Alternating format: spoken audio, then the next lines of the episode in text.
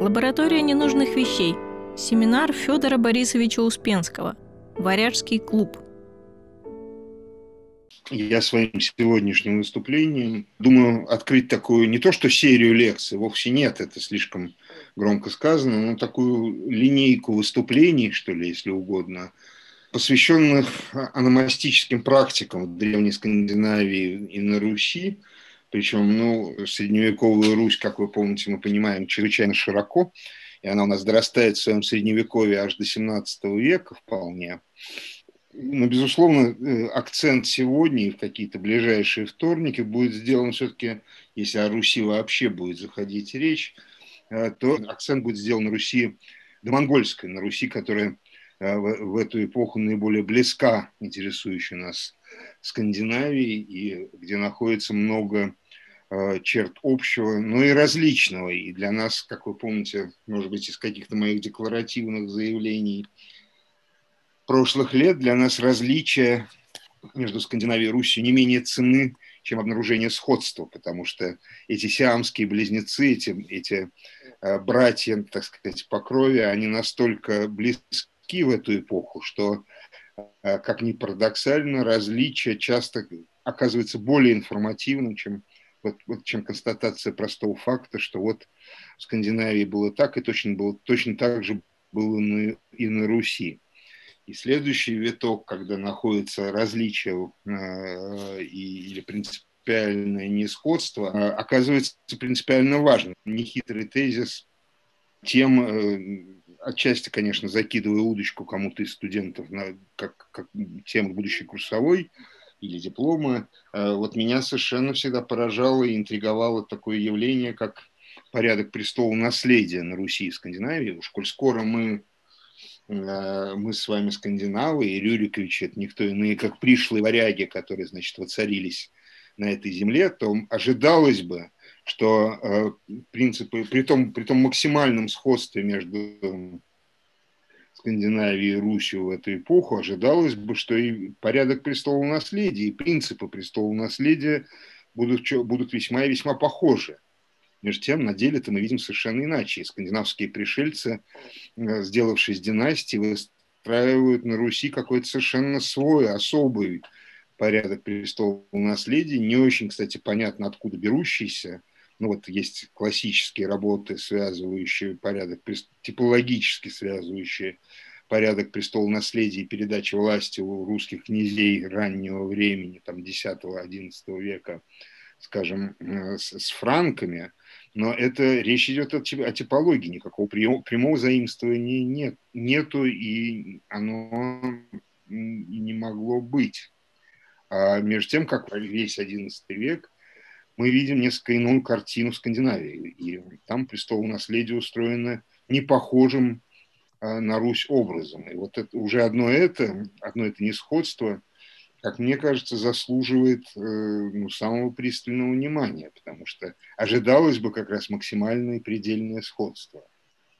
И совершенно в ином, когда знаешь, скажем, как устроен порядок, э, порядок передачи княжеских столов до монгольской Руси, X-XI, отчасти XII века, немножко в, иной, в ином ключе или в ином свете выглядят э, разные непонятные скандинавские династические эпизоды, а когда, э, поскольку власть Скандинавии э, с довольно древних времен, если во всяком случае верить тому, что нам об этом сообщают саги, передается исключительно вертикальным образом от отца к сыну, так сказать, вот по, по, по, именно по, по вертикали, то в совершенно в ином свете с оглядкой на русский материал выглядят, например, такие эпизоды, как приход Харальда Сурова из Византии, конечно, через Русь с русской женой, дочкой а, Ярослава Мудрого, Елизаветой, а, приход его обратно в Норвегию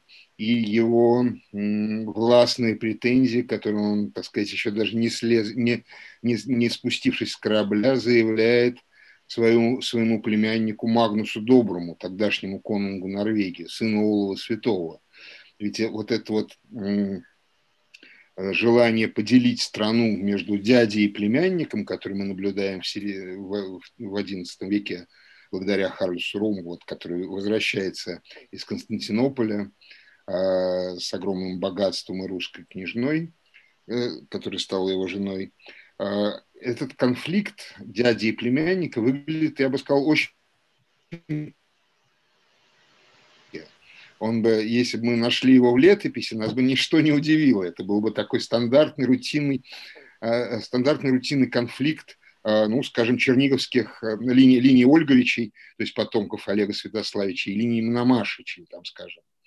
А э, здесь ничего подобного, на самом деле, такой вот довольно изолированный эпизод в истории Норвегии, который, может быть, надо интерпретировать именно с оглядкой на русские образцы и на русский материал. Но все это было призвано проиллюстрировать, что несходство для нас часто а, не менее важно, чем сходство. Поэтому говорить приходится и о том, и о другом. И вот сегодня мы с вами немножко поговорим о некоторых практиках именно речения в Скандинавии и на Руси, и э, тоже отмечая всякий раз э, именно сходство и несходство, аспекты сходства и аспекты несходства. И понятно, что когда говоришь об именно лечении в средневековой Скандинавии, как бы не, не завораживающий и заманчив не был бы мир дохристианского язычества а, с его богатейшим германским по происхождению именословом, все равно, конечно, ключевым событием, такой точкой перелома а, является христианизация Скандинавии, будь то Русь или Скандинавия, но в данном случае я говорю прежде всего о Скандинавии, потому что именно на этой точке перелома или на точке сгиба оказывается очень видны, а, видно не только то, что потом произойдет с христианскими ценностями по мере того, как Скандинавия будет превращаться в такой Э, христианизированную державу или, или, или христианизированное королевство. Но э, на этой точке перелома очень хорошо видно и то, что происходит с древним дохристианским языческим наследием. И очень важно, именно поэтому, именно тем, собственно, процесс христианизации так важен и ценен при изучении аномастики. А помимо этого, конечно, существует чисто такой вот э, исследовательский интерес простому эксперименту. Буквально на наших глазах в эпоху христианизации появляется целый слой, целый корпус, или, если угодно, целый такой вот том новых имен, и которые появляются отчасти директивно, а, и вот как они приживаются или как они не приживаются, это для исследователя ну, не только лакмусовая бумажка, но и чрезвычайно выразительная такая демоверсия всего, что происходит с именами в эту эпоху вообще. Это же время активизируются скандинаво-русские контакты, способствующие своеобразному обмену именами, в частности, например, как вы понимаете, именно в эту, в эту эпоху особенно рас... не только появляются, но и особым образом расцветают варяжские имена на Руси, скандинавские имена на Руси. Более того, если мы противопоставляем имени дохристианскому, языческому, Э, если мы противопоставляем исконные, родовые языческие имена и христианские имена, пришедшие просто с актом крещения, то очень важный для нас материал по истории вот э, родовых династических имен приходится тоже на, на 10-12 век, потому что это ровно тот период, когда происходит становление, такой вот скучно звучащая характеристика, э, сугубо историческая, но именно в это время происходит формирование и становление правящих династий, начинается фиксация письменных генеалогий. Звучит скучновато, как часто какие-то истори- исторические формулировки звучат скучновато. На самом деле это чрезвычайно живой процесс, который можно, так сказать, объяснить даже ребенку на пальцах. Ну вот представьте себе э, Владимира Святого, князя Владимира Святого, который э, э, крестит Русь, а, но помимо одной рукой он крестит Русь, а помимо всего прочего у него по лавкам сидит огромное количество наследников, сыновей, а, которые э, все полноценно являются полноценными сыновьями князей, полноценно могут претендовать на княжеские, на некие княжеские столы, а это значит, что каждый из этих сыновей должен быть обладателем и носителем династического, некоего династического имени, некоего княжеского имени. Откуда Владимир Святой пополняет и берет арсенал вот этих вот династических имен, которые даже в эту пору еще не династические, это еще просто имена, которым явно, и вот тут вот прогностические способности Владимира, так сказать, не следует недооценивать, которым еще явно предстоит стать династическими. Он называет своих детей именами, которым а, если все сложится хорошо, и Рюриковичи останутся у власти, а мы знаем, что все сложилось хорошо, и Рюриковичи остались у власти аж до конца XVI века, до самого конца XVI века. Так вот, если все сложится хорошо, то эти имена обречены на то, чтобы стать династическими и повторяться а, в княжеском роду из поколения в поколение. Откуда, откуда Владимир берет этот огромный именослов а, для того, чтобы охватить всех своих сыновей? Это на самом деле интереснейший вопрос, на который нету прямого ответа, но сразу бросается в глаза какие-то очень важные параметры, потому что мы видим, например, что Владимир Святой, э, Владимир Святославич, а, не называет своих детей ни в честь деда, ни в честь прадеда. Вот вещь для родового мира в чем-то, я бы сказал, революционная, сопоставимая с черным квадратом Малевича, который, а, который представьте себе, Малевича, который, значит, вот восстает против канонов академической живописи. Вот ровно то же самое отчасти делает Владимир Святой. Он делает все, что угодно, он воспроизводит самые разные имена, пользуется самыми разными аномастическими средствами, и при этом он а, не, не, не использует главные козыри в этой, в этой, так сказать, игре в покер. Он, а, Попросту говоря, нет ни Рюрика, ни Игоря среди его детей. И, и вот это факт, э, который мы можем очень как часто бывает с аномастикой. Аномастика ведь чем хороша? Аномастика – это э, точная наука с максимально размытой системой аргументации. Так вот, э, на этот факт мы можем опереться как на медицинский факт.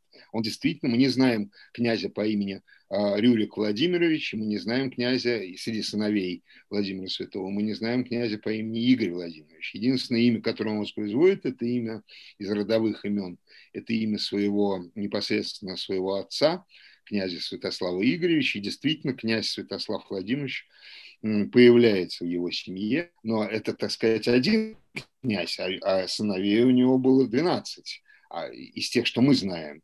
Вот откуда черпаются, где, где те аномастические ресурсы, из которых складывается будущее именно слов Рюриковича? Это отдельный очень интересный вопрос. Я не буду на него сейчас отвечать, но скажу только, что, конечно, по-видимому, речь должна идти о такой тесной, э, тесной связи с местными элитами. Причем местные элиты, которые окружают Владимира в, это, в эту пору, довольно в разные периоды, довольно разные. То это может быть новгородские элиты, то еще какие-то. И не исключено, что он заимствует имена своих приближенных, тем самым делая их еще приближенными к своей, к своей персоне. И потом эти имена э, уже входят в оборот княжеской семьи, и тем самым отменяют в каком-то смысле повтор этих имен в тех семьях, откуда они были позаимствованы, потому что вы знаете, что на Руси была очень строгая и жесткая граница между княжеским и некняжеским именем. А, я еще об этом буду сегодня говорить, но любой родовитый человек мог носить очень красивые двусоставные славянские имена, типа Жарослав или Творимир, но при этом он, он не будет носить имя Владимир или Всеволод. Это, на этот счет э, есть, несомненно, нигде, нигде не прописанное табу. Так или иначе, э, те же самые интересные процессы, но, к сожалению, немножко иначе устроены, проистекают в Скандинавии, где тоже происходят некоторые совершенно революционные события, связанные именно с эпохой христианизации – но одно из таких событий мы не раз и по многу обсуждали с вами на каких-то наших прошлых варяжских клубах. Одно из этих событий – это э, то, то обстоятельство, что прямой наследник Олова Святого, э, значит, э, будущий конунг Норвегии, получает имя, которого никогда не было в роду, и это имя Магнус, и более того, а, так сказать, эта ситуация полностью отрефлектирована самим Конунгом и его ближайшим окружением. Напомню, что просто в саге рассказывается эпизод, что когда внебрачный сын Конгола, внебрачный, но что очень важно, признанный сын Конгола, э, с внебрачными детьми бывает так, что отцовство отрицается, и отец не признает свое отцовство. В данном случае ситуация абсолютно нормальная, они просто не расписаны, что называется. Да, то есть он признает своего внебрачного сына, от сына от наложницы, и этот сын э, появляется на свет в довольно тяжелых обстоятельствах. Э, вероятно, не было уверенности в том, что он вообще доживет даже до рассвета. Э, и, как рассказывается в саге, Скальд Сигват, одно из самых таких приближенных и доверенных лиц э, Конгола Святого, не решаясь разбудить Конга и втягивать его в эту э, ситуацию с ночными родами наложницы, он берет и э, дает сам собственноручно, дает имя Магнус будущему королю Норвегии, что вызывает некий, ну, такой некий конфликт с Конгом, который, впрочем, исчерпывается после того, как Скальд Сигут объясняет, почему он взял на себя смелость назвать э, сына Святого Магнуса.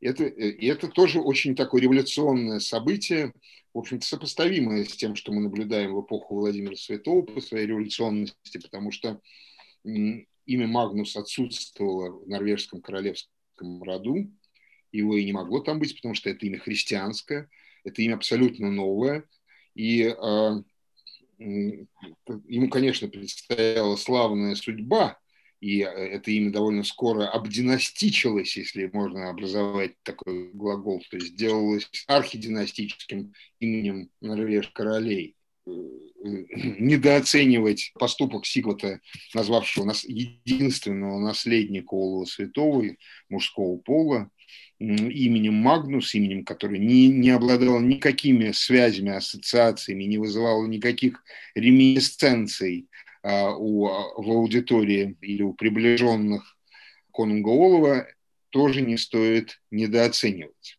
Я забыл сказать такую свою традиционную ритуальную фразу, что я всячески приветствую, если вы будете вмешиваться и певать меня. Значит, Анна Малькова спрашивает, то есть присвоение имени в случае с Владимиром могло выступать как механизм, сказать, закрепления отношений господства и подчинения, лишения представителей местных элит право считать и называть себя самостоятельными властителями. Ну, это немножко, чуть-чуть, так сказать, как бы немножко утрируется моя, моя мысль в данном случае, но вообще в том, что вы говорите, что-то есть. А, э, в вашем вопросе и в вашем изложении ситуации, Анна, все, все выглядит немножко агрессивно, как такая э, борьба за власть а, между, между между э, князем, который, так сказать, находится в стадии своего становления, в начале своей династической карьеры, и какими-то местными элитами, которые, э, значит, вот эту власть пытаются как, как э, котенка отнять у князя. Я уверен, что и, такое, и такие ситуации тоже были, и, возможно, такое бывало. Но, но все-таки я не, не всегда говорил бы вот о таком агрессивном агрессивном обрубании у местных элит каких-то их властных полномочий. Нет, скорее это нечто, что, называет, что начинается в контексте союза, а, укрепления отношений, связей и поддержки, и как жест престиж, жест веж, ну, если угодно, даже жест вежливости, некий такой акт э, престижа, когда из семьи, скажем, ну, условно, условно новгородского боярина, слово боярин здесь крайне неуместно, но новгородского какого-то ну, знатного человека, который при князе поддерживает князя, когда из его семьи заимствуется некое имя и дается только что родившемуся княжичу, э, потом этот княжич вырастает, и это имя оказывается частью династического мира и уже не может выйти за его пределы, не может быть снова дано какому-нибудь наследнику знатного новгородского боярина. Ну, вот такая ситуация перетекания имени из одной социальной страты в другую, она довольно, довольно естественная и довольно реалистичная, я бы сказал, довольно правдоподобна. Может быть, при случае, если это кого-то заинтересует, на, на следующих этапах нашего семинара мы с Анной Феликсовной готовы даже показать, как это происходит на, уже на конкретных именах, но пока не будем от этого отклоняться. Да, я поняла. Значит, э, Вообще ну, в таком... Вот, э, в таком э, вот в таком изложении это больше это похоже на э, эпизод не помню уже из какой саги где э, вроде Магнуса усыновляют э, сразу несколько приближенных. Э, Это из Ну, безусловно, безусловно, это явление того же, ну, так сказать, ну, того же порядка. Там в случае, значит, ну, я поясню, для, наверное, надо пояснить для тех, кто для тех, кто не так хорошо знаком с гнилой кожей, где рассказывается этот эпизод, ну, э, поскольку я понимаю, что здесь есть и русисты, для которых это не все эти реалии знакомы, речь идет вот о чем.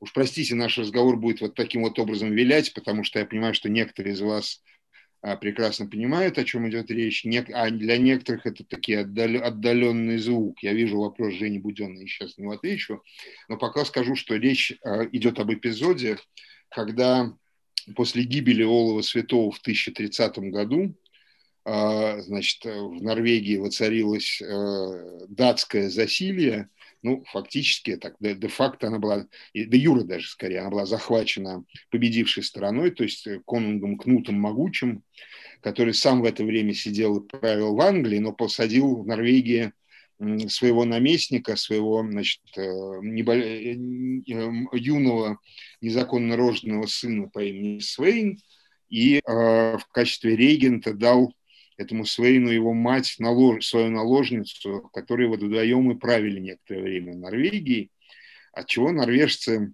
значит, вот застонали через несколько, через довольно короткий период, и, и пошли разговоры о том, что надо возвращать э, в Норвегии власть норвежского конунга, э, тем более, что Олаф Святой, к тому времени уже покойный и уже почитавшийся как святой, Олаф Святой еще при своей жизни все предусмотрел, и перед тем, как отправиться, перед тем, как вступить в такую смертоносную для себя борьбу за власть, он отвез своего единственного наследника мужского пола, Э, незаконно рожденного сына по имени Магнус, вот того самого, которого нарекли в специальных обстоятельствах неожиданным именем Магнус, он отвез его, ну, как сказано в сагах, в Новгород, ко двору Ярослава Мудрого, а где тот и благополучно и рос всю свою юность.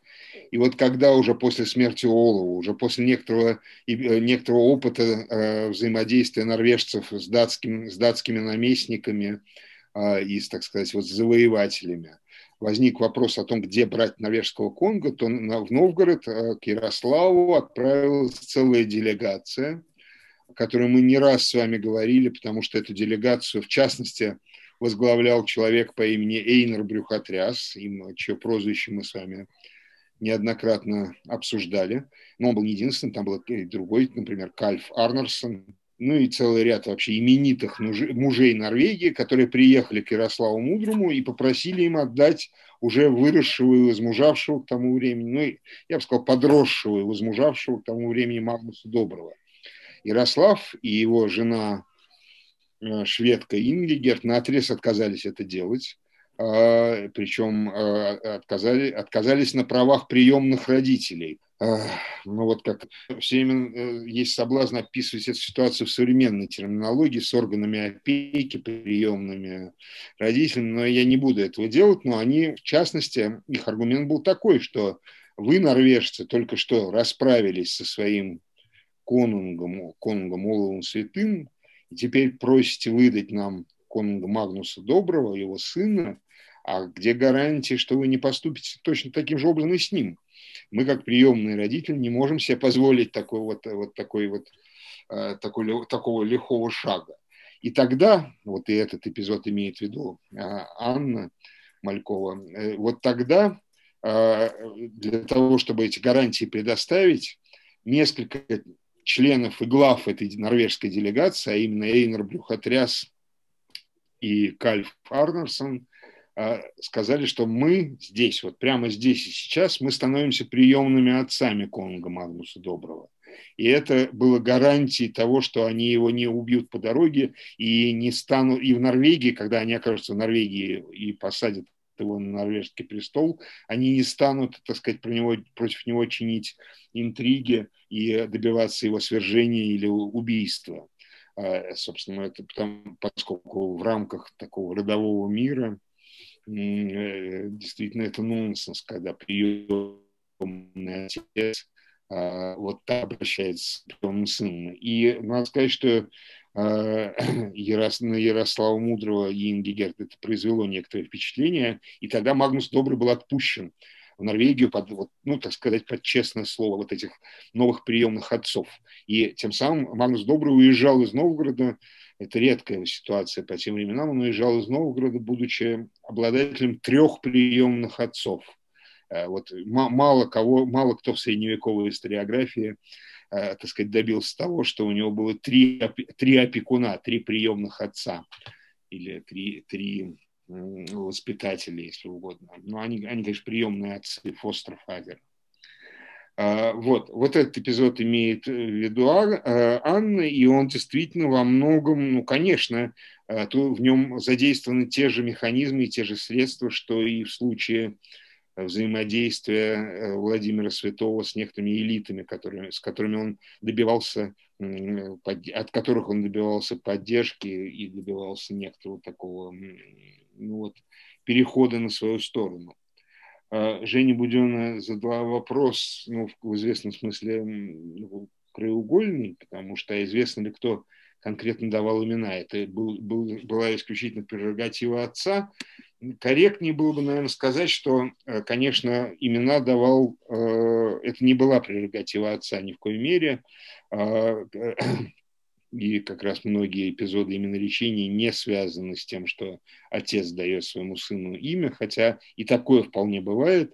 Как правило, это делал, не, делал старший в роду, и э, поэтому нередко в качестве нарекающего оказывался, выступал дед, что мы, например, знаем Э, по замечательному началу э, завещания или, или поучения Владимира Мономаха, где он прямо с этого и начинает, что он, что он был наречен своим дедом, и, э, и, и это объясняется не только авторитетом и могуществом Ярослава Мудрого на тот момент, но еще и тем, что просто генеалогически Ярослав в эту пору был старшим в семье, так сказать, вот неким таким патриархом, который имел все, все права и основания на речь своего внука, выбрать, выбрать для него имя. А, но это вообще отдельный интересный вопрос, в котором не просматривается система, кто, кто, кто, является, кто нарекает именем. Но, но, но нередко в таком качестве выступал и отец. А, то есть это не, не экстраординарная, не исключительная ситуация. А, так вот, э, вернемся к христианским языческим именам. Понятно, что усвоение и бытование этих христианских имен в первые века после крещения вообще-то проистекает по-разному в странах поздней христианизации, вот точно на Руси и Скандинавии. Тут вот то самое несходство, которое нам так интересно э, выступает э, широким фронтом. Потому что Э, ну, ясно, что начинали все более-менее с одного. А вот такие условия, как математическая задача, где после дано а, следуют некоторые математические символы, вот так и здесь некоторые стартовые условия были очень и очень похожи. А потому что сама христианизация, само обращение Скандинавии и Руси, естественным образом, обусловило значительное расширение, не могло не обусловить значительное расширение Э, именослова или антропонимикона в этих странах.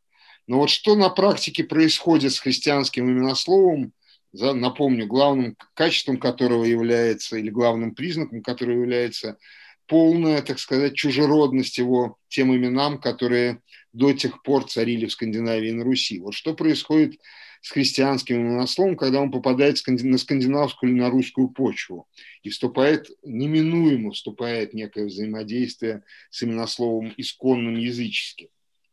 Ну, прежде всего, важно сказать довольно ставшую уже тривиальную, но тем не менее не потерявшую свою важность мысль, что постепенная адаптация христианских, постепенно или наоборот скоростная адаптация христианских имен не обязательно носила губительный, деструктивный для языческой традиции именования характер. Вот если для пантеона языческих богов э, скажем, христианизация на Руси носила, безусловно, губительный, деструктивный характер, а благодаря чему мы почти ничего не знаем о восточнославянском язычестве. А, а в Скандинавии ситуация в этом смысле обстояла иначе. Так вот, для имен, как ни странно, Э, принятие нового христианского именослова, или хотя бы даже не принятие, а появление его э, на, на неком таком игровом поле, не было деструктивным. Языческий именослов здесь и в Скандинавии, и на Руси проявляет поразительную живучесть, и, ну, и связано, конечно, с тем, что наречение именем э, – это одна из самых устойчивых консервативных областей культуры. И главная функция исконного языческого имени – ну, или, скажем, дохристианского имени, э, оно было призвано устанавливать связь человека с его родом, с прошлым, настоящим и будущим. В этом контексте христианское имя, которое вот обрушилось, так сказать, ниоткуда, оно хотя и поддерживается авторитетом церкви и в известном смысле со всеми оговорками даже навязывается, э, оно, христианское имя, относительно долгое время остается словом без коннотации, словом или именем без дополнительных связей и значений. То есть главная функция, э, аномастическая функция имени, э, она как бы здесь очень сильно редуцирована и очень сильно сокращена. Имя э, должно, имя в каком-то смысле похоже на ссылку, на, интер, на интерактивную ссылку, по которой мы можем понять очень многое о его носителе – а здесь же, в, в, в такой ситуации, христианское имя – это как такая деактивированная а, ссылка, на которую нажимаешь, и она ничего, она тебя никуда не выводит. Оно, а, еще нету у, у носителя имени, а, условно говоря, у носителя имени Иоанн в первые в первые десяти годы или в первые десятилетия даже после обращения будь то Руси или Скандинавии, еще нету дедов и прадедов, которые тоже были бы Иваны по этому имени Иван ничего невозможно опознать, кроме того, что это какая-то иностранщина, что это какое-то чужеродное имя, имя без прозрачной внутренней формы для носителей э, древнесеверного или восточнославянского языка. Вот и все, что о нем можно сказать. Она не обладает вот той реферативной или э, реферативной функции, которая абсолютно была необходима имени в Средневековье, где как по имени в Средние века, где как по некоторому такому чипу, так сказать, восстанавливался весь бэкграунд носителя того или иного исконного родового имени. И э, именно поэтому отчасти христианские такие вот, ну, их еще часто называют крестильные имена – то есть имена, получ... которые люди получали при, э, во, во время обряда крещения, а, вот такие христианские имена в странах поздней христианизации укореняются не сразу.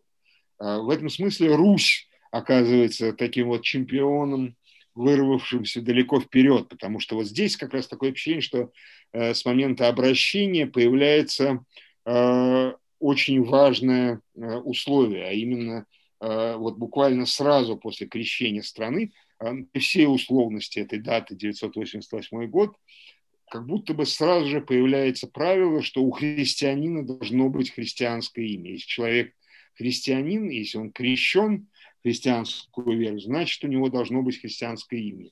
В Скандинавии это не совсем так.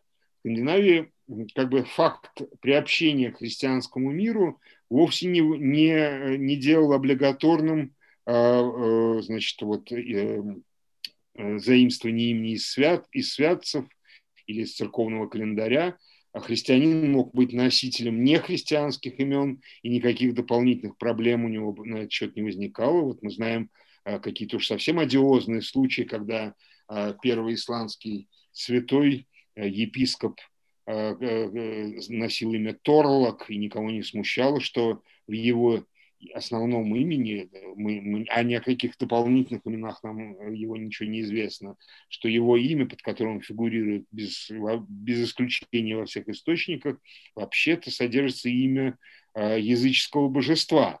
А учитывая, что этот епископ Торлок был аскетом отличавшимся э, чрезвычайно строгими нравами и вообще э, всю жизнь испортивший своей сестре, например, которая была наложницей знаменитого исландского вождя Йона Ловцена, ну или вождя, или, я не знаю, исландского аристократа, при всей оксюморонности этого словосочетания, Йона Ловцена, это, это был человек, по-своему замечательный человек, в чьей семье вырастет потом, э, ему на воспитание отдадут маленького Снори Стурлусона. И в его семье на хуторе Одде Снори будет воспитываться. Так вот, э, этот самый епископ Торлок сгубил всю, всю свою жизнь сестре своей, которая стала наложницы этого самого Йона Лобсона, просто по каким-то причинам они не, не решались поставить печать, печать в паспорте, печать в ЗАГСе.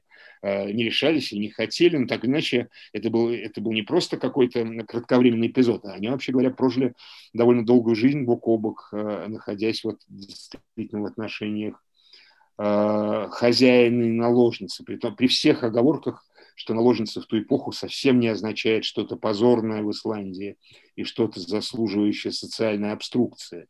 Вовсе нет. Но вот епископ Торлок э, категорически протестовал против этого и прославился как такой вот, ну, своего рода, э, понимаете, своего рода такой вот догматик, который э, аскет и догматик, который значит, вот лишний, лишний, раз, лишний раз не простит Э, грешную свою паству. И, это, и этот человек оказывается носителем имени, в которое совершенно органичным и естественным образом входит имя языческого бога Тора. Вот на это как-то внимание обращено не было. И таких эпизодов мы ну, там, знаем довольно много. Клириков в Скандинавии, э, ну, какой-нибудь, например, э, епископ Один Кар, который тоже абсолютно не вызывал ни у кого, так сказать, ни, ни у кого не, не вызывало сопротивления его имя, куда входит имя языческого божества Одина. Вот такая ситуация на Руси была э, едва ли возможна, потому что э, здесь мы находим почти... Да? Да-да. Можно спросить, а вот такая особенность именно речения христианского на Руси может быть связана с близостью к Византии или Греции? Скорее всего, она с ней связана, вы правильно спрашиваете. Скорее всего, она с ней связана, но, конечно, христианство на Руси, как вы понимаете, не было сугубо византийским, оно было очень разношерстным и разнообразным. Но, вероятно, э, очень похоже на то, что вот это вот требование христианского имени у каждого христианина, это как раз такой вот византийский элемент в русском изводе христианства. И как это часто бывает Э, с, такими, с такого рода элементами, русские тут оказались святее Папы, Римского. То есть они некое благопожелание они стали э, использовать э, уж очень радикально. Ну, грубо говоря, можно себе представить, что Византия – это сугубо, как вы понимаете, виртуальная ситуация, конструируемая на коленке. Но можно себе представить византийца, который говорит, что желательно, чтобы христианину у каждого христианина было свое христианское имя, на что русские отвечают тем, что э, э, меняют желательно на, на абсолютно необходимо, никаких других, так сказать, вот условий не принимается. Так что, конечно, я думаю, что, конечно, это связано именно с византийской окрашенностью русской христианской традиции и ее связью с византийским донором. Это верно. А, но и тем разительнее то, что мы видим а, на фоне э, то, то, что мы видим в Скандинавии, наблюдаем в Скандинавии, которая а, тоже, вообще говоря, подхватила кое-что византийское в своем христианстве, это отдельный интересный разговор, но вот в том, что касается имен, этого не произошло. Здесь а, гораздо более мягкие порядки, и христиане легко крестятся именами вроде Торлок, Торстейн или там не знаю, Ингве и так далее, и э, никаких, никакого когнитивного диссонанса ни у кого это не возникает, и прежде всего у самой церкви не возникает. Она как будто, как будто это для церкви такая зона невнимания или ну, вот некоторого такого смиренного, смиренной благосклонности э, к пастве. То есть она, она готова клеймить и всячески руководить паствой, например, в вопросах церковного брака, а вот это просто, просто ускользает из сферы внимания, по-видимому. Мы не знаем до, до где-то 12 даже начала 12 века, мы не знаем никаких эпизодов, чтобы кто-нибудь внутри традиции обращал внимание на это противоречие. И более того, когда ты говоришь об этом противоречии, то довольно понятно это можно изложить в русской среде, а когда ты это, например, объясняешь скандинавам или исландцам, то они не всегда даже понимают, в чем проблема. Вот эта идея «один христианин, одно христианское имя», а, она им кажется несколько, несколько искусственной, что ли. Вот говоря немножко а... иначе, в просторечии XIX века до отчасти XX можно было спросить человека, как тебя крестили. А, и э, понятно, что спрашивающий интересуется вовсе не процедурой крещения, как его окунали в воду, или э, иначе как, а как тебя зовут? Э, для русского человека это настолько срощенное явление, крещение и наречение христианским именем, что вопрос, как тебя крестили, был довольно долго синонимичен э, вопросу, как тебя зовут. И нам странно представить, что э, выбор имени, вообще говоря, с крещением, может быть, в других странах связан очень опосредованно, и что совершенно спокойно крещенный человек а, мог а, носить, не носить э, никакого имени христианского святого. Э, и опять-таки, если мы а, возвращаемся на э, византийскую почву, то здесь мы находим такое куда более сложное соотношение между христианскими именами, христианскими святыми покровителями, которые приобретают вместе с именоречением, чем на Руси. То есть вот совершенно нельзя сказать, что Русь а, просто берет и заимствует скандинавский, э, простите, византийский образец. Она а, в ответ на требования, безусловно, византийского клира, византийского христианства вырабатывает что-то совершенно свое, а, в Византии такого непосредственного аналога не имеющее. Да, совершенно верно. Но вот, тем не менее, несмотря на все эти различия, на всю эту разницу, наиболее полно, пожалуй, вот это вот сосуществование языческих крестильных имен, а, конечно, прослеживается в обиходе правящих династий в Скандинавии и на Руси, семьи, что существенно состояли в родстве и относительно тесном контакте, но принципы именовичения в каждой из них носят несомненные черты национального своеобразия.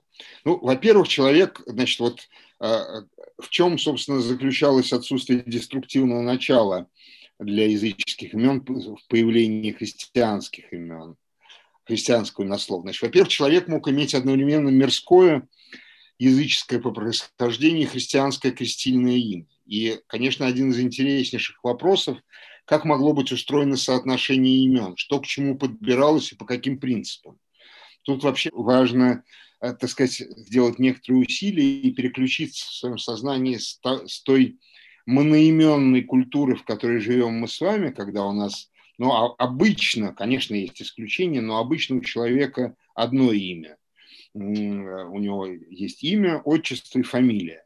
Э, и переключиться на мир Средневековья, для которого таким вот старт, стартовой точкой, такой starting point, была как раз ситуация многоименности – нормой, ну, нормой в кавычках, конечно, но такой нормальной ситуации было, когда у человека было много разных имен, а, а, а не идея, что раз человек один, то имя у него должно быть э, э, одно. Вот, э, вот, это, вот, вот эта идея человеку в Средневековье была довольно чужда, во всяком случае, он явно не понял, о чем я сейчас говорю, почему, собственно, должно. И вот, понятно, что русских князей известно немало. Ну, я просто, э, наверняка вы это все помните и знаете, но я просто упомянул там, скажем, о том, что Владимир Святой был Василием, Ярослав Мудрый Георгием, Мстислав Великий Федором, а, Изяслав Ярославич носил имя Дмитрий, а, там, э, Святополк Окаянный, э, трижды проклятый, так сказать, благодаря своей истории с Борисом и Глебом, был в крещении Петром. А, сами, сами жертвы этого междуусобного конфликта, но я бы даже не решился сказать, что жертвы Святополка, святые князья Борис и Глеб были носителями христианских имен Роман и Давид. И вот эти и другие правители, обладавшие двойным именем, известны преимущественно, конечно, в ту эпоху под своим языческим, мирским, мирскими именами. И во многом, упрощая дело, можно сказать, что в мирских ситуациях употреблялись их мирские имена, в ситуациях значимых с точки зрения церкви упоминались их имена крестильные христианские.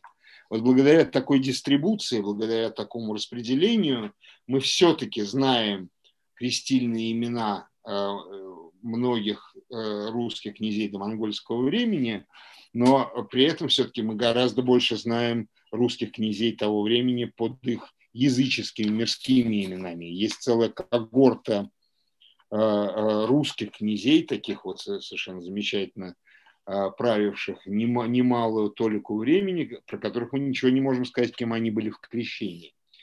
А, так, тут что-то вот есть в чате. Сейчас попробуем.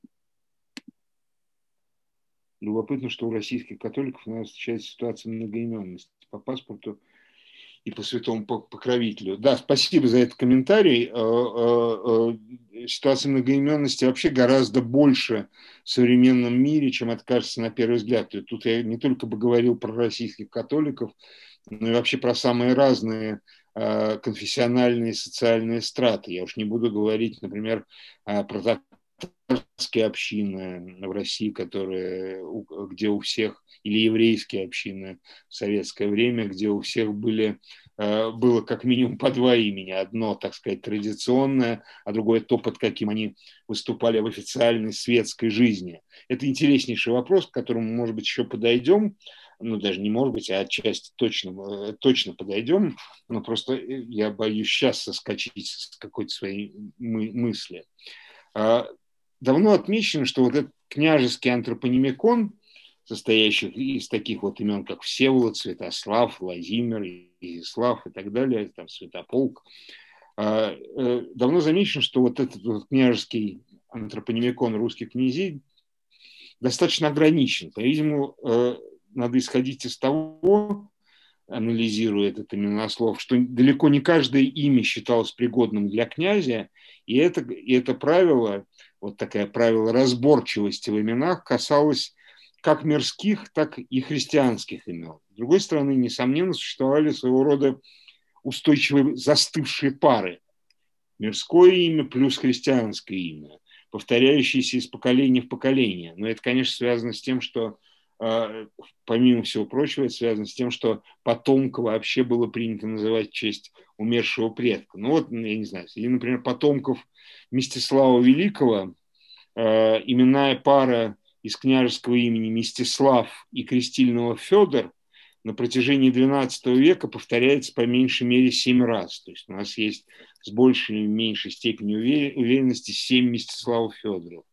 Известны такие устойчивые именные, именные пары, как Святослав Николай, конечно, Владимир Василий. Обратите внимание, еще раз отошлю вас к тому, что пишет в поучении Владимир Мономах, о том, что вот я, отвечая Жене Буденный, э, сказал, что его нарек дед, но он ведь его, как нарек его дед? Дед его нарек именем Владимир Василий, э, именами Владимира Василия, то есть в точности так, как звали отца Ярослава Мудрого Владимира Василия Святого. И эта аномастическая пара была воспроизведена, ну, так сказать, вот эзетис в полной своей готовности. А, известна пара Ростислав Михаил, ну и были и другие. В чем-то, э, как я и сказал, Скандинавия при этом отличалась от Руси а, именно своими каналами и способами адаптации христианских имен. Пожалуй, в чем-то сходной была ситуация с двойными именами в датском королевском роду. Вот здесь, как, как правило, датские конунги той поры известны нам под исконными языческими именами. Ну, там, Кнут, Харальд, Свейн, э, кого еще можно вспомнить, Горм какой-нибудь. Но если упоминается их второе имя, то оно будет всегда христианским, по-видимому, полученным при крещении. Я замечу, что их вторые имена известны обычно из источников особого рода. А если имена русских князей мы находим довольно разнообразных источников, ну, конечно, прежде всего в летописях, но, скажем, и на печатях, а, и в грамотах, то в случае с, с правителями Дании это, как правило, папские послания, сочинения латиноязычных хронистов, то есть речь идет о том круге текстов, где явно тяготеющих к церковной сфере культуры. Вот благодаря этим-то источникам, благодаря этим текстам, как бы сами, которые сами по себе не в некотором смысле чужеродны скандинавской традиции, во всяком случае извне в нее поступают. Мы знаем, например, что второе имя конунга Свейна Велобородова было Отто или Аттон, а, поскольку вы помните, да, кто такой Свейн Велобородый? Свейн Велобородый – это внебрачный сын конунга Харльда Синезубова, крестителя Дании, который нарек своего сына в честь а, одного из аттонов, который в это время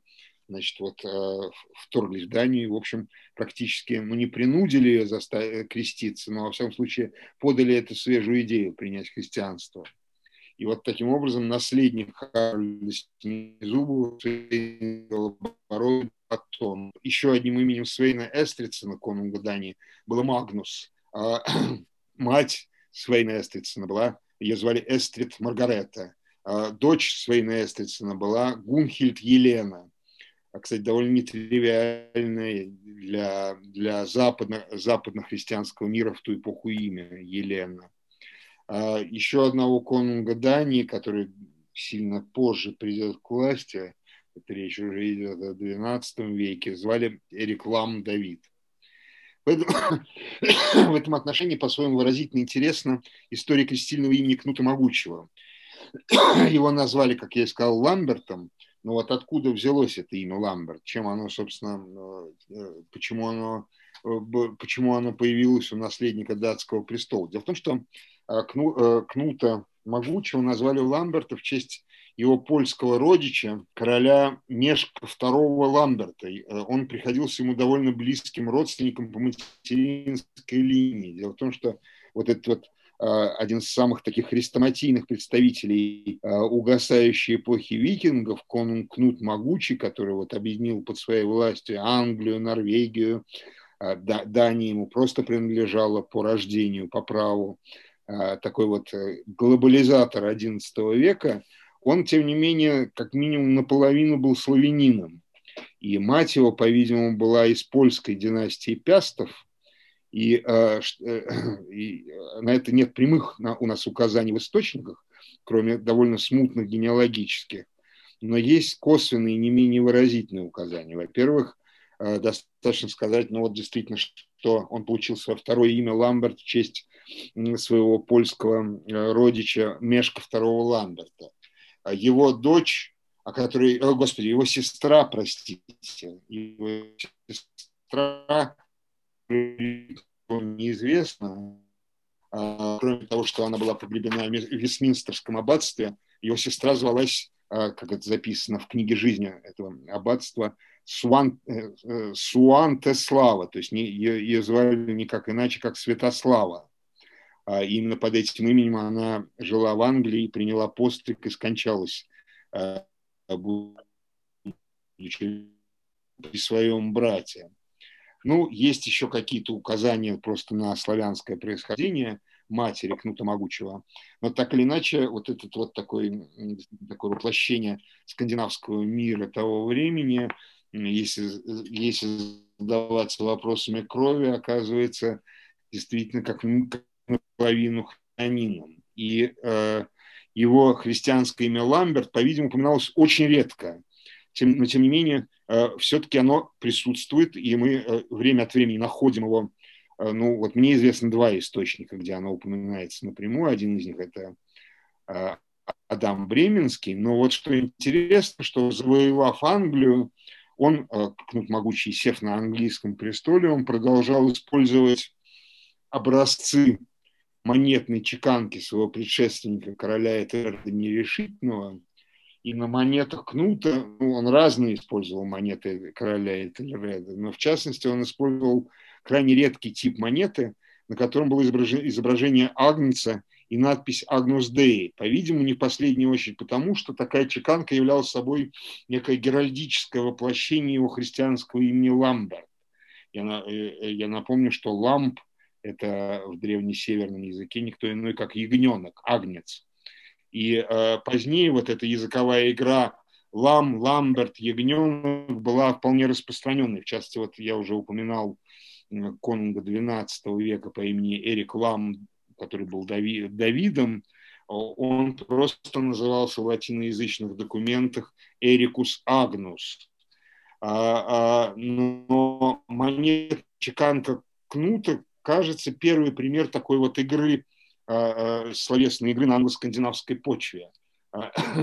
Такого рода примеры, ну, ну, впрямую вот какого-то такого эквивалента в древнерусском материале, может быть, э, то ли мы не находим, то ли мы его не видим. Но Э, но кое-что здесь, э, здесь нащупывается, кое- кое-что здесь э, приходит в голову. В частности, вот я обращу ваше внимание, что один из знаменитых киевских князей XI века звался Святополк Изяславич, и в крещении он был, и это достоверно известно, в крещении он был Михаилом, он был крещен в честь архангела Михаила, предводителя небесного воинства – Поэтому его христианское имя, патронат Архангела Михаила, как бы кодировало его языческое имя, которое есть не что иное, как святой полк, святое воинство, так сказать.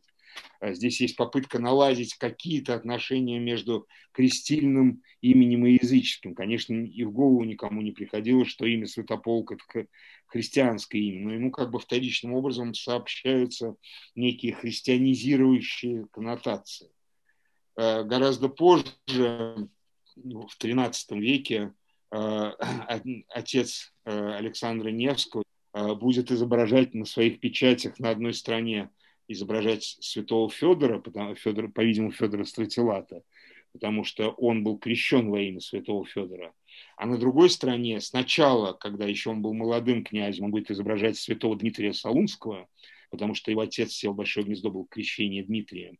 Но потом, когда он станет самостоятельным, э, крепко стоящим на ногах князем, он революционным образом изменит тип княжеской печати и будет изображать на той стороне, где был раньше Дмитрий Солунский, на, том, на той стороне, которая как бы кодировала отчество его э, и, и христианское имя его отца. Он будет изображать Христа Пантократора э, или Христа Вседержителя, что, конечно, связано с внутренней форм, формой э, княжеского имени его отца, Всеволода Дмитрия Большое Гнездо. То есть он как бы перевел княжеское имя Всеволод на язык христианской символики, закодировав его при помощи изображения Христа Пантократора. Ну вот что-то похожее мы наблюдаем и в случае с Кнутом Могучим в XI веке, когда он э, воспроизводит чрезвычайно раритетный тип англосаксонской монеты только за то, ну, грубо говоря, только за то, что там есть изображение Агнца Божьего или Агна, а просто ягненка, и тем самым оно, оно как бы рифмуется вот таким сложным образом с его вторым христианским именем Ламберт. Чудом сохранилось в неких письменных источниках. Что же касается устойчивых пар, о которых я говорил на русском материале, то для династии, для Дании у нас, кажется, практически нет материала, чтобы говорить о, о них как о, о неком принципе именоречения. Исключением здесь разве что становится повторяющееся в некоторых родственных родственной датской и шведской династии сочетание имен Гунхельд и Елена. Вот несколько раз а, а, оно всплывает у, датчан и у шведов, но этих несколько раз, раз-два и обчелся. То есть, на самом деле, еще о двух-трех случаях. И это, конечно, мало для какой-то, для выстраивания какой-то панорамы или какой-то статистики. Так или иначе, но тем не менее, вот эта пара немного, иногда воспроизводится. Явно передавалась по родственным линиям из Дании, из Дании в Швецию или из Швеции в Данию. Иначе обстояло дело с усвоением христианских имен э, в правящей династии Норвегии. Вот антропонимикон королевского рода здесь как раз проявлял крайний консерватизм, а христианская церковь явную терпимость, о которой мы отчасти немножко с вами говорили. Подавляющее большинство норвежских конунгов, как вы знаете прекрасно по сагам, носят классические родовые имена вроде Олаф, Харальд, Хакон, и нам ничего не известно о наличии у них второго христианского имени. Причем важно учитывать, пожалуй, что вот если мы на Руси наблюдаем ситуацию, когда между именем князя э, и именем его, условно говоря, подданного, сколько угодно родовитого и знатного, будет непреодолимая граница, потому что не, нету князя, нету какого-нибудь новгородского посадника по имени Мстислав. а это имя целиком и полностью принадлежит русскому князю, и оно воспринимается русскими имена такого типа, княжеские имена, типа Мстислав, Всеволод, Владимир и так далее, воспринимаются э, русским княжеским домом как, ну, просто как недвижимое имущество, как то, что принадлежит только, только династии, только роду. Точно так же, как только династии принадлежат княжеские столы. Немыслимая ситуация, чтобы освободился княжеский стол, ну, скажем, где-нибудь э, в Переславле или в Новгороде, и, на него сел, э, на княжеский стол сел человек не княжеского происхождения. И вот ровно столь же немыслимая ситуация, чтобы человек не княжеского происхождения носил династическое имя вроде Владимир, Всеволод, Святополк, Изяслав и так далее. Там есть, э, мы еще, может быть, какие-то следующие разы поговорим о значимых и интересных отклонениях от этого генерального правила, но это все довольно поздние примеры, и они, э, как всякое отклонение, они очень выразительно говорят о силе этой закономерности.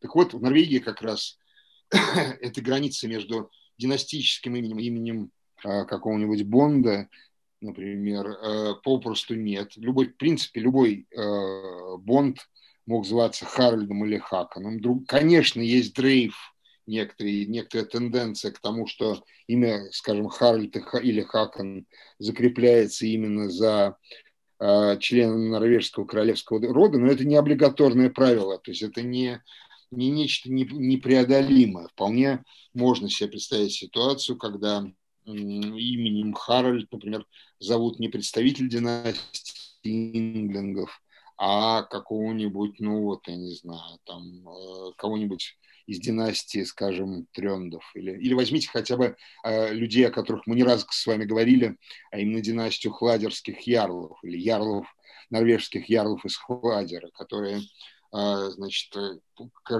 династии Инглингах, если принадлежат, то только по свойству, они там женились на, на конунговых дочках, но а по крови они сами себе династия, они не являются инглингами. Тем не менее, имя Хакон там является одним из родовых имен. Вот, ну, э, даже вот э, Женя задает правильный вопрос – при этом вопрос, на который я даже не знаю, как ответить, потому, ну, ну вообще да. В общем, то, что, а именно, Женя, вопрос такой, а норвежского простолюдина могли звать династическим именем?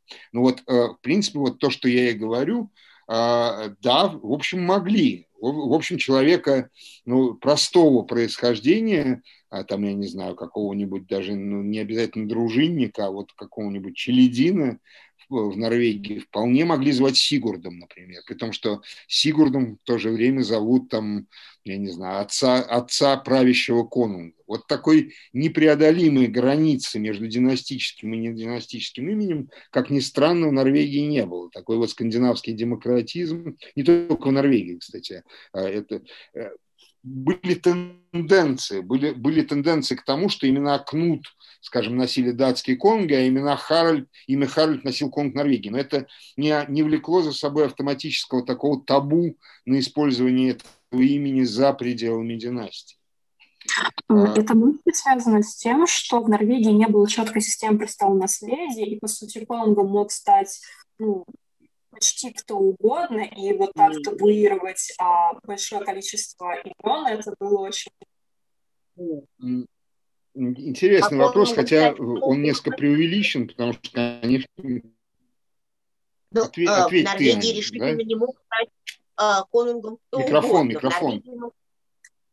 В э, в Норвегии мог стать конунгом э, любой, кто рожден от конунга. А, то есть любой из конунговых сыновей.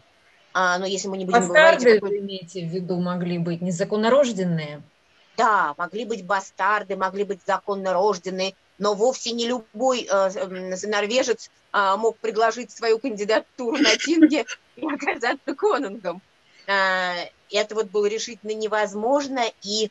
Э, такое, такое скорее было в Швеции, на, и над шведами все остальные скандинавы надрывали животики и показывали пальцы, потому что вот у них конунгом мог вообще стать человек не королевского происхождения. А можно спросить? А, да, а, ну а правильно я понимаю, что ну вот династические имена носили, ну понятно, там конунги, правители, да, какие-то, ну люди все-таки с высоким статусом, да, э, то есть, ну условно какой-нибудь мелкий человек при дворе, ну или даже не при дворе, не знаю, мелкий, э, мелкий преступник какой-нибудь, его могли так звать или все-таки скорее нет? Ну то есть может ли быть такое, что на Руси был какой-то предел, да, была крайняя какая-то точка, что вот... Да, э, а в, э, в Скандинавии, ну, может быть, большее количество людей э, могли носить имена, которые вот совпадали с, с династическим, но все-таки все равно не все. Вот. Ну, про это вопрос ваш совершенно правомерный и меткий. А, единственное, что с именами так устроено, что сначала называют именем, а потом человек становится преступником. А, к сожалению, не наоборот. А, это бы, mm-hmm. это бы меняло дело, и было бы интереснее и точнее можно было бы проследить, как и что было устроено. Но в принципе, да, вот в принципе вы правильно э, вы уловили общее так сказать, соображение, что действительно человек э, по имени Сигурд мог быть, э, я не знаю, простым пастухом и конунгом Норвегии. А, пастухом а, тоже мог быть. Не то, что там дружинником, а вот и пастухом. Нет, похоже, что, похоже, что это не было средством вот такой социальной, э, социального разграничения, социальной фильтрации. Похоже, что нет. Вот, mm. Во всяком случае, такое впечатление складывается из всего массива королевских саг, а на самом деле больше особенно не на что и опереть. Ну, там есть еще рунические надписи, но, в общем, из источников складывается впечатление, э, ну, ли, либо эта градация была настолько тонкой, что э, источники это не, не отлавливают, понимаете, не дают нам, она, может быть, была понятна аудитории того времени, но уже непонятна совершенно нам, они ее не отражают. Может быть, и так обстоит дело, тут никогда не может быть уверен. Но вроде бы не прослеживается того, что прослеживается на древнерусском материале, о котором мы, наверное, еще э, будем говорить вот в связи как раз как нарекали элиту. Я прошу прощения, что вторгаюсь. Для древнерусской аудитории и для, э, для э, наверное, нужно повторить, что в Скандинавии и на Руси самая социальная стратификация общества устроена несколько по-разному. Для, а, у нас в Древней Руси а, крестьянин – это такой смерть, а, который завтра едва ли сделается приближенным дружинником князя. А, норвежский крестьянин, он сегодня крестьянин, а завтра он а, скальд и при дворе, а потом он хату покинул, пошел воевать, а, и он вовсе дружинник, доехавший до Константинополя, Иерусалима, и э, Бог знает докуда. Всякий свободно рожденный человек, а, владеющий землей, например, а, он, с одной стороны, занят крестьянским трудом, а с другой стороны, ему во многом все пути открыты. Это, конечно, не всегда так, не целиком и полностью так, со временем меняется, но вот э, в эпоху САК, да и, наверное, в эпоху записи САК, а здесь такая в этом отношении у свободно рожденного человека, владеющего землей, очень большая степень социальной подвижности. И, кроме Спасибо. того, ну, дополняя что, то, что совершенно верно сказала Анна Феликсовна, я бы добавил, что Скандинавия, ну, Исландия в частности, ну и Норвегия тоже, это в некотором смысле такой, вот мне кажется, как раз историки на это мало обращают внимание, это в некотором смысле ну, такой социальный эксперимент, если угодно, потому что а, в то, в то время, когда на континенте уже появляется идея аристократии и принадлежности к, элите и к аристократии, то в Скандинавии аристократия – это, в общем-то, свободно рожденные бонды. То есть, а, то есть крестьяне, которые владеют своей отчиной, и, так сказать, вот этот, этот факт владения вотчины и делает их аристократией. Они э, в этом смысле, ну, не знаю, понятно ли я говорю, но вот э, этого, этого социальная стратификация общества в Скандинавии в ту эпоху, о которой мы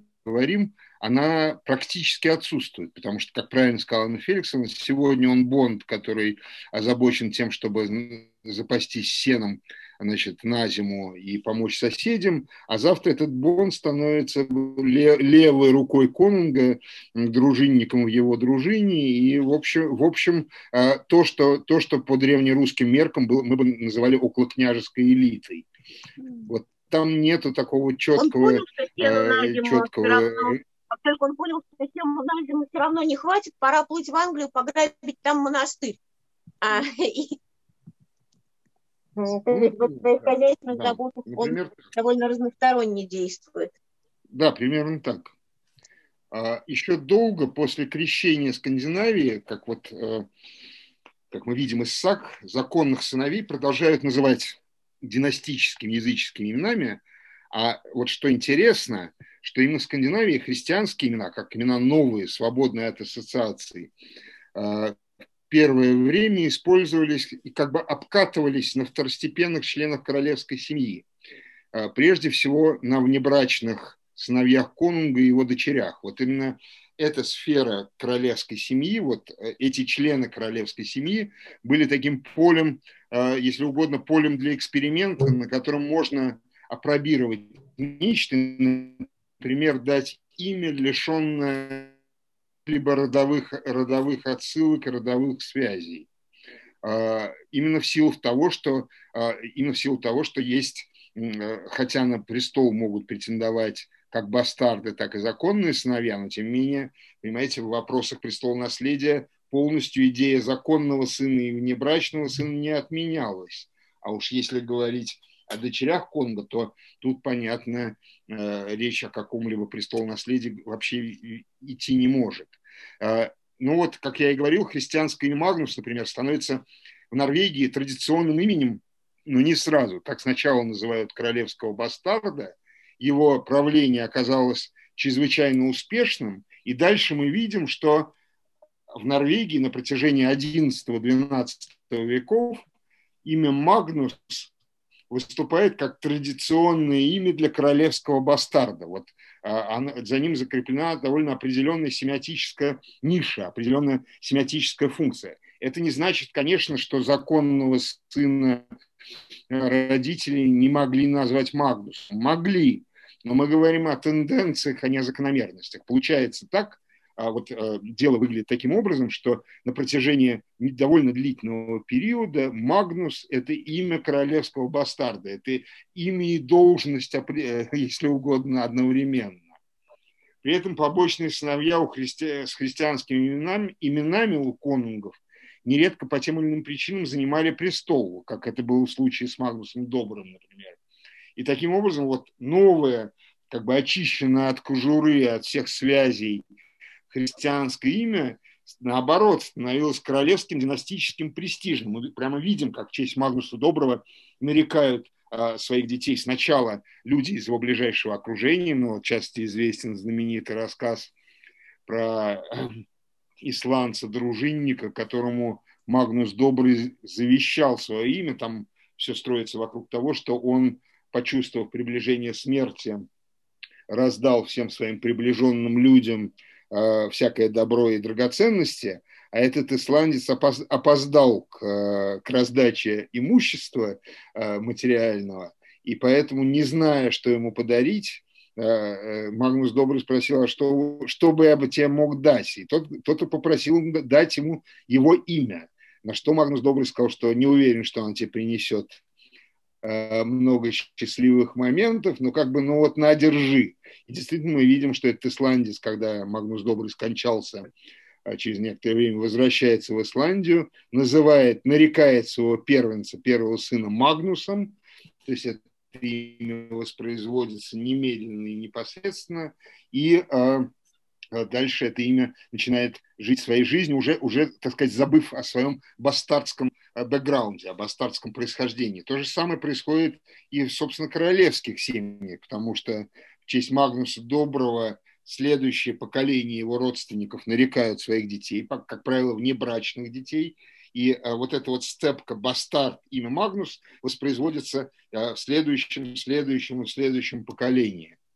А, и, но мне важно подчеркнуть, что имена побочных сыновей Магнус это, так сказать, только наиболее выразительная и одна из историй. Вообще имена побочных сыновей конунгов, э, или можно сказать так, что побочные сыновья конунгу очень поспособствовали распространению христианских имен в стране, потому что, э, будучи бастардами, когда, когда этот бастард появлялся на свет, на нем обкатывалось некоторое, опробировалось новое имя, а дальше волю судеб получалось так, что в их честь называли уже, например, не только бастардов, но часто и законных детей. И так христианское имя врастало корнями э, в эту, в общем-то, э, довольно сопротивляющуюся христианскому именослову среду.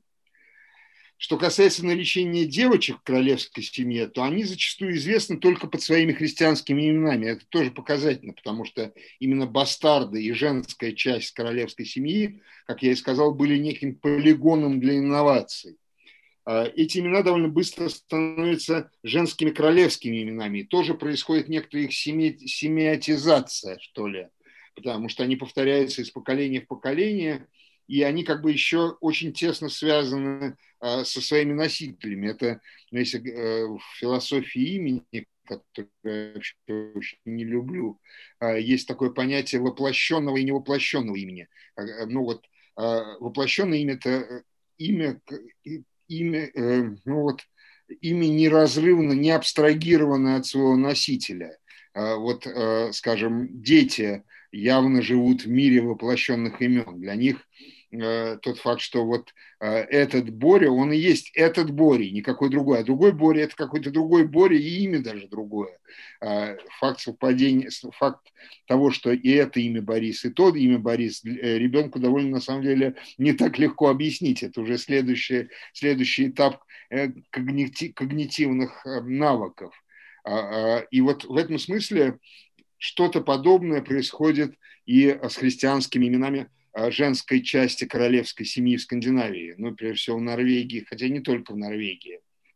Как бы имена не абстрагируются еще, будучи новыми, абсолютно не освоенными пока что, эти имена еще не абстрагируются от своих носительниц. Ну, вот, э, например, был такой шведский конунг Инги Стейнкельсон Старый, по-видимому, именно он побывал некоторое время на Руси, и вообще с Русью был связан. Я сейчас даже не буду выдаваться более подробно, каким образом – ну, э, может быть, скажу, ну, вы, кто-то из вас и так это помнит, но не это сейчас главное. Этот Инги, Инги правил, Инги Старый правил Швеции, и э, как раз о нем кое-что известно. Часто известен состав его семьи, что с шведскими правителями в ту эпоху, а речь идет об XI веке, не так тривиально. Там в Швеции много лакун династической истории.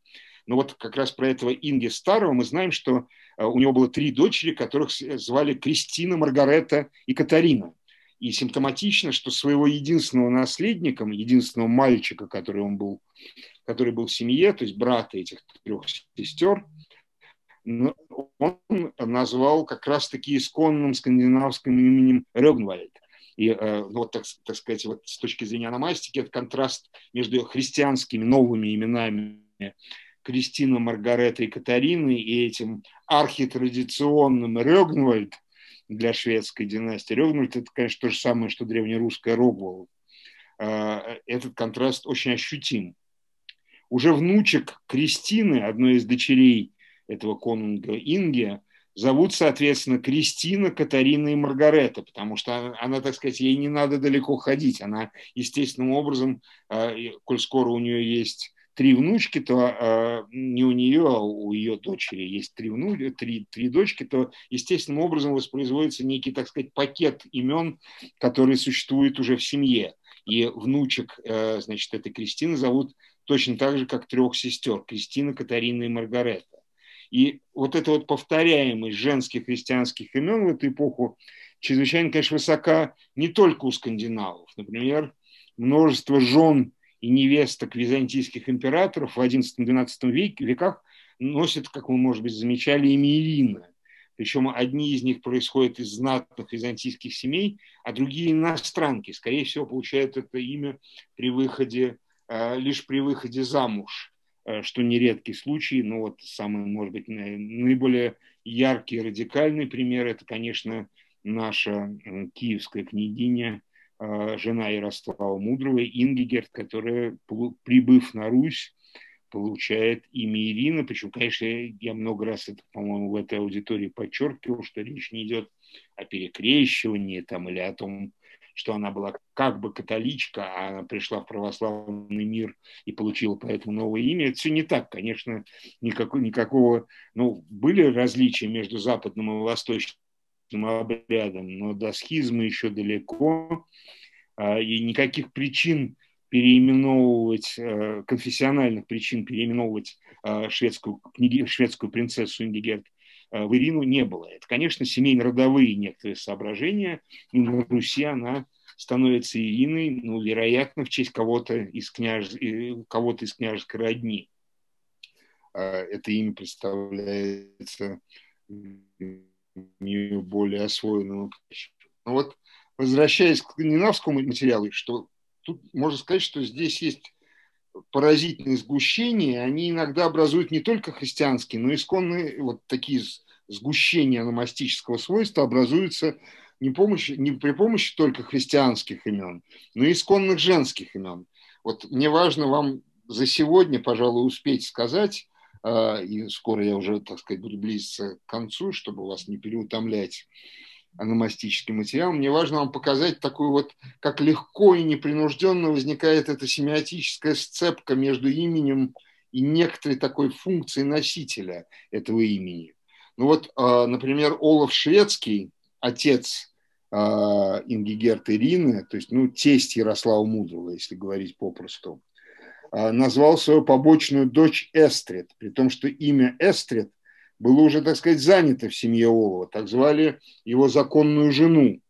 Кроме того, так звали и сестру Олова, знаменитую, вот уже упоминавшуюся Эстрид Маргарету, мать конунга Дании Свейна Эстридсона. То есть это такое вот имя из ближайшего арсенала. Если бы речь шла о мальчиках, то такое наречение в честь живых а, родственников вообще казалось бы довольно странным, не говоря уже о том обстоятельстве, что имя дочери от наложницы совпадает в данном случае с именем законной жены. Но это, видимо, нисколько не смущало. Еще более удивительным кажется, что едва ли не большую часть известных наложниц норвежских правителей в X-XII веках звали Тора. И это в некотором смысле факт почти необъяснимый. Имя Тора выступает уже почти даже как в сагах, выступает уже почти даже не как имя, а как своего рода титул, как, как некоторое такое звание королевской наложницы. Этот список начинается со знаменитой Торы Жердинки, наложницы Харальда Прекрасноволосого, объединителя Норвегии, который, которая родила ему сына Хакана, впоследствии это конунг Хакан Добрый – Затем следует Тора наложница Харальда Сурового, родившая ему Олова Тихого и Магнуса. В свою очередь, у Олова Тихого была наложница Тора, мать Магнуса Голоногого. У Магнуса Голоногого тоже была наложница по имени Тора, которая родила ему Сигурда Крестоносца. Далее в этой цепи преемственности происходит некий небольшой сбой, но очень незначительный. И мы находим следующую Тору лишь в качестве наложницы у конунга по имени Харальд Гилле – она, как известно ему, родила конга Сигурда Рта. У Сигурда Рта тоже была наложница по имени Тора, мать Хакана Широкоплечия. То есть такое впечатление, что это некое такое почти как наследственный титул, который по женской линии в женском мире передается из поколения в поколение. И на, на, на норвежском материале этот список, несомненно, можно было продолжить, но я бы заметил, что Торы, на, королевские наложницы Торы были у датчан. Так, в частности, звали наложницу Свейна Эстрицена и мать одного из его 14 побочных сыновей. Ну, понятно, что все это, разумеется, не имеет никакого прямого отношения к христианским именам Скандинавии, но это демонстрирует, что, по крайней мере, в королевских семьях женщины могли получать имя, попадая в королевский дом, и эти имена скорее обозначали функцию, нежели индивидуальность. Ну, грубо говоря, опять-таки, я, конечно, утрирую. Ирина – это законная жена византийского наследника или русского князя. Магнус – это скандинавский бастард с претензиями на трон, а Тора – это наложница конунга, как бы принесшая ему сына. Вот некоторая такая деталь биографии, э, закрепляется в имени, и, собственно, она, благодаря этой детали биографии, это имя воспроизводится еще, еще, еще раз. Потому что Магнус, будучи первым бастардом, который получил это необычное имя, он становится конунгом Норвегии, все делает прекрасную династическую карьеру, поэтому все следующие Магнусы как бы наречены в его честь, с желанием родителей повторить вот эту блестящую династическую. Точно же Тора, родившая некогда какому-то конунгу, э, значит, наследника престола, э, тоже как бы воспро... это, это имя начинает воспроизводиться как имя почти что приносящее удачу. Это так, так зовут наложницу короля, которая обязательно родит наследнику э, сына. Может быть, те случаи, когда Тора, например, не рождала ему девочку, просто не попадает в орбиту источников, а, а попадают только те, которые значит, вот, принесли наследника. Мы не знаем. Но так или иначе, вот такие аномастические сгущения, такие облака э, скопления аномастических имен в скандинавских источниках очень зримы, они явно отражают некоторую реальность, не, не, некоторую какую-то нуждающуюся в реконструкции действительности. Такое количество наложенность Тора может быть упрощением при записи САК их бытование в народе до записи или некой формулы. формулы. Вопрос, это Мария спрашивает, вопрос совершенно правомерный. Более того, не исключено, что так и есть. Не исключено, что, э, грубо говоря, если отвлечься от исторической э, действительности, то можешь себе представить ситуацию, когда имя Тора обладает таким мнемоническим узелком, что ли. Вот ну, в свободного рассказа саги рассказчик саги знает, что в какой-то момент ему надо сказать про наложницу Конунга, которая родит ему наследника, он называет ее Тора, и вот имя Тора становится такой, э, э, ну, происходит вот такая, такое сращивание сюжетного хода и имени. А, и дальше он это воспроизводит не только в ситуации с конкретным конунгом, но и, но и в любых других ситуациях, связанных тоже с деторождением в семье короля. Может быть, мы не знаем. Но, тем не менее, понимаете, в этой версии есть, э, есть один недостаток. Э, это привносит в сагу очень большой элемент такой условности отрыва от некой действительности, при том, что королевские саги, безусловно, там много билетаризации, много того, что современный читатель назвал бы выдуманным, но тем не менее там есть презумпция и установка э, сообщить ну, вот некоторые такие подлинные и настоящие, например, генеалогические знания.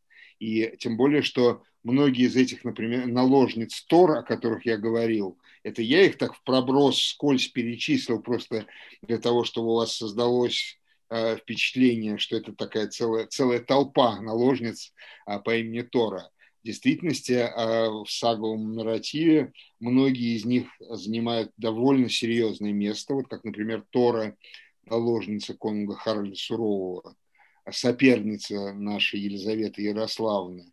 И э, саги рассказывались людям, которые были в прямом родстве или свойстве с этой Торой. Она вообще, то, что, факт, что она наложница, не только э, не умаляет ее статуса, а наоборот, этот статус всячески подчеркивает, потому что она была, безусловно, знатной женщиной. Мы даже знаем, из какой она семьи, кто, кто были отец, дед и прадед, и кто были ее потомки. Так что в этом смысле, понимаете, такие игры с генеалогией, такая стереотипизация генеалогии, она э, чревата ну, некоторыми такими серьезными рисками со стороны аудитории, которой излагалась сага. Так что я не уверен, что здесь, э, что здесь в подлинном виде мы имеем дело с формулой или с некоторой инерцией сюжета. Все-таки ну, речь идет о том, что за многими, не может быть не всеми, но за многими этими случаями стоят подлинные наложницы Торы, а, у которых это имя почти что титул уже – кто-то еще хотел задать вопрос. Нет? Или мне послышалось? Пожалуйста, вот имена Тора, Хельга, они имеют отношение к богам? К богине Хель, к самому Тору? Или это совсем не связано с а, Ну, Хельга, Хельга имеет отношение к понятию священного, святого. Это то же самое имя, что Хельги, мужское имя. Ну, есть довольно естественный случай, когда есть женский мужской вариант имени. И это э, связано с, с понятием дохристианским, понятием святости, священного, сакрального. Э, так что к, хель, к, к преисподне, так сказать, к, к миру, миру мертвых к Хель не имеет. А Тора, вот имя Тора, конечно, имеет отношение а, насколько я помню его этимологию, имеет отношение к Тору, к языческому божеству. Но это не значит, конечно, что вот эта внутренняя форма имени всякий раз осознавалась, когда это имя использовалось. Наверное, нет. Но, конечно, историку всегда интересны любые случаи обнажения этой внутренней формы, как, как, какие мы, ну, нам легче это проследить например, на материале древнерусском, когда вот действительно Святополк становится Михаилом, потому что Михаил, архангел, это предводитель э, небесного воинства, или князь, который по отцу Всеволодич э, кодирует свое отчество в образе Христа Пантократора, потому что Пантократор – это в сущности э, перевод, древнерусский перевод слова Пантократор будет Всеволод, тот, тот кто владеет сел, всем. Но, но такое, конечно, происходило и в скандинавском мире. В частности, с этой точки зрения заслуживает внимания интересный эпизод, а, а, связанный с Оловым Святым. А, об этом есть интересные работы. Дело в том, что про Олова Святого, когда он был еще молодым конунгом и только-только начинал заниматься делом крещения Норвегии, про него ходили слухи, что он был наречен в честь языческого конунга Олова Альва Гейрстадера, вот у него такое сложное прозвище, Олаф Альф, Альф, Альф Гейрстадера. И правомерно многие исследователи связывают вот эти слухи и все, все сюжеты, связанные с этим. Кстати, сам Олаф Святой против этого довольно категорично очень злился, когда об этом но так или иначе э, это скорее, это уже скорее выдает перспективу рассказчика саги, который стремится показать, как Олаф Святой боролся с языческими предрассудками. Но э, исследователи вот эти, сами эти слухи связывают э, с интересной формой самого имени Олаф, которое ну, вот в таком реконструктивном виде, это двуосновное имя, это уже не чувствуется сейчас, потому что имя Олаф звучит кратко, мы не видим, что там две основы, точно так же, как две основы есть в имени Всеволода или Святопол. Это имя эм, когда-то выглядело как Анлайбар, э, то есть э, наследник предка, вот если переводить буквально. И вот эта идея передачи имени через через многие века от Олова Алева Гейрстадера к Олову Святому, собственно, по-видимому, связано а, с, э, с еще осознаваемой в XI веке внутренней формой этого имени Анулайбар, которая потом в результате разных фонетических законов дало просто Олов, краткое и э, не двуоснованное Олов. Э, само, конечно, имя Олов, когда его прославили когда он погиб мученической смертью и стал святым, э, то уже в латинской гимнографии, конечно, очень много игры с именем Олаф, связанной с Оля, то есть с миром, маслом, с помазанием, э, ну вот, с, с, этой семантической, с этим семантическим гнездом. Но это уже такие поздние, поздние игры книжников, которые интересны сами по себе, но я не против, но они к подлинному значению имени уже не имеют отношения. А, так что вот примерно так бы я ответил на ваш вопрос. Я думаю, что в XI-XII веке, о которых мы говорим, все эти семантические обертона, там, связь со священным, с сакральным, э, с Тором, безусловно, них всегда актуализироваться, но, но это было понятно носителю языка. Так, тут есть вопрос в чате. Я немного смотрел скандинавские христианские имена, меня очень удивил датский король Нильс в XI веке. Да, такой был действительно Николаус или Нильс. А, кстати, даже не Николаус, а сразу Нильс. Есть ли какие-нибудь гипотезы, почему его зовут таким христианским именем, хотя отец и сыновья носят и продолжают носить германские имена? Вы знаете, Женя, мне надо припомнить, э, это правильный вопрос.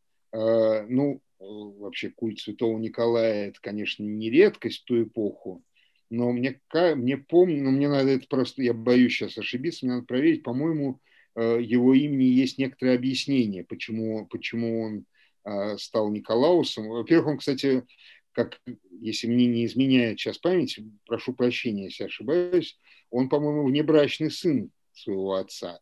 Так что в, в известном смысле появление христианского имени э, легитимно, потому что кому как не бастарду в ту эпоху носить христианское имя. А вместе с тем, по-моему, в источниках есть какие-то сюжеты, связанные с, появлением этого имени у датского конга. Надо проверить, может быть, сагу о кнютлингах. Я боюсь сейчас ошибиться. Кстати, напоминаю всем присутствующим, что сага о кнютлингах есть в русском переводе теперь. А, друзья, вот на этом я, я с радостью, если есть вопросы, готов ответить еще на вопросы.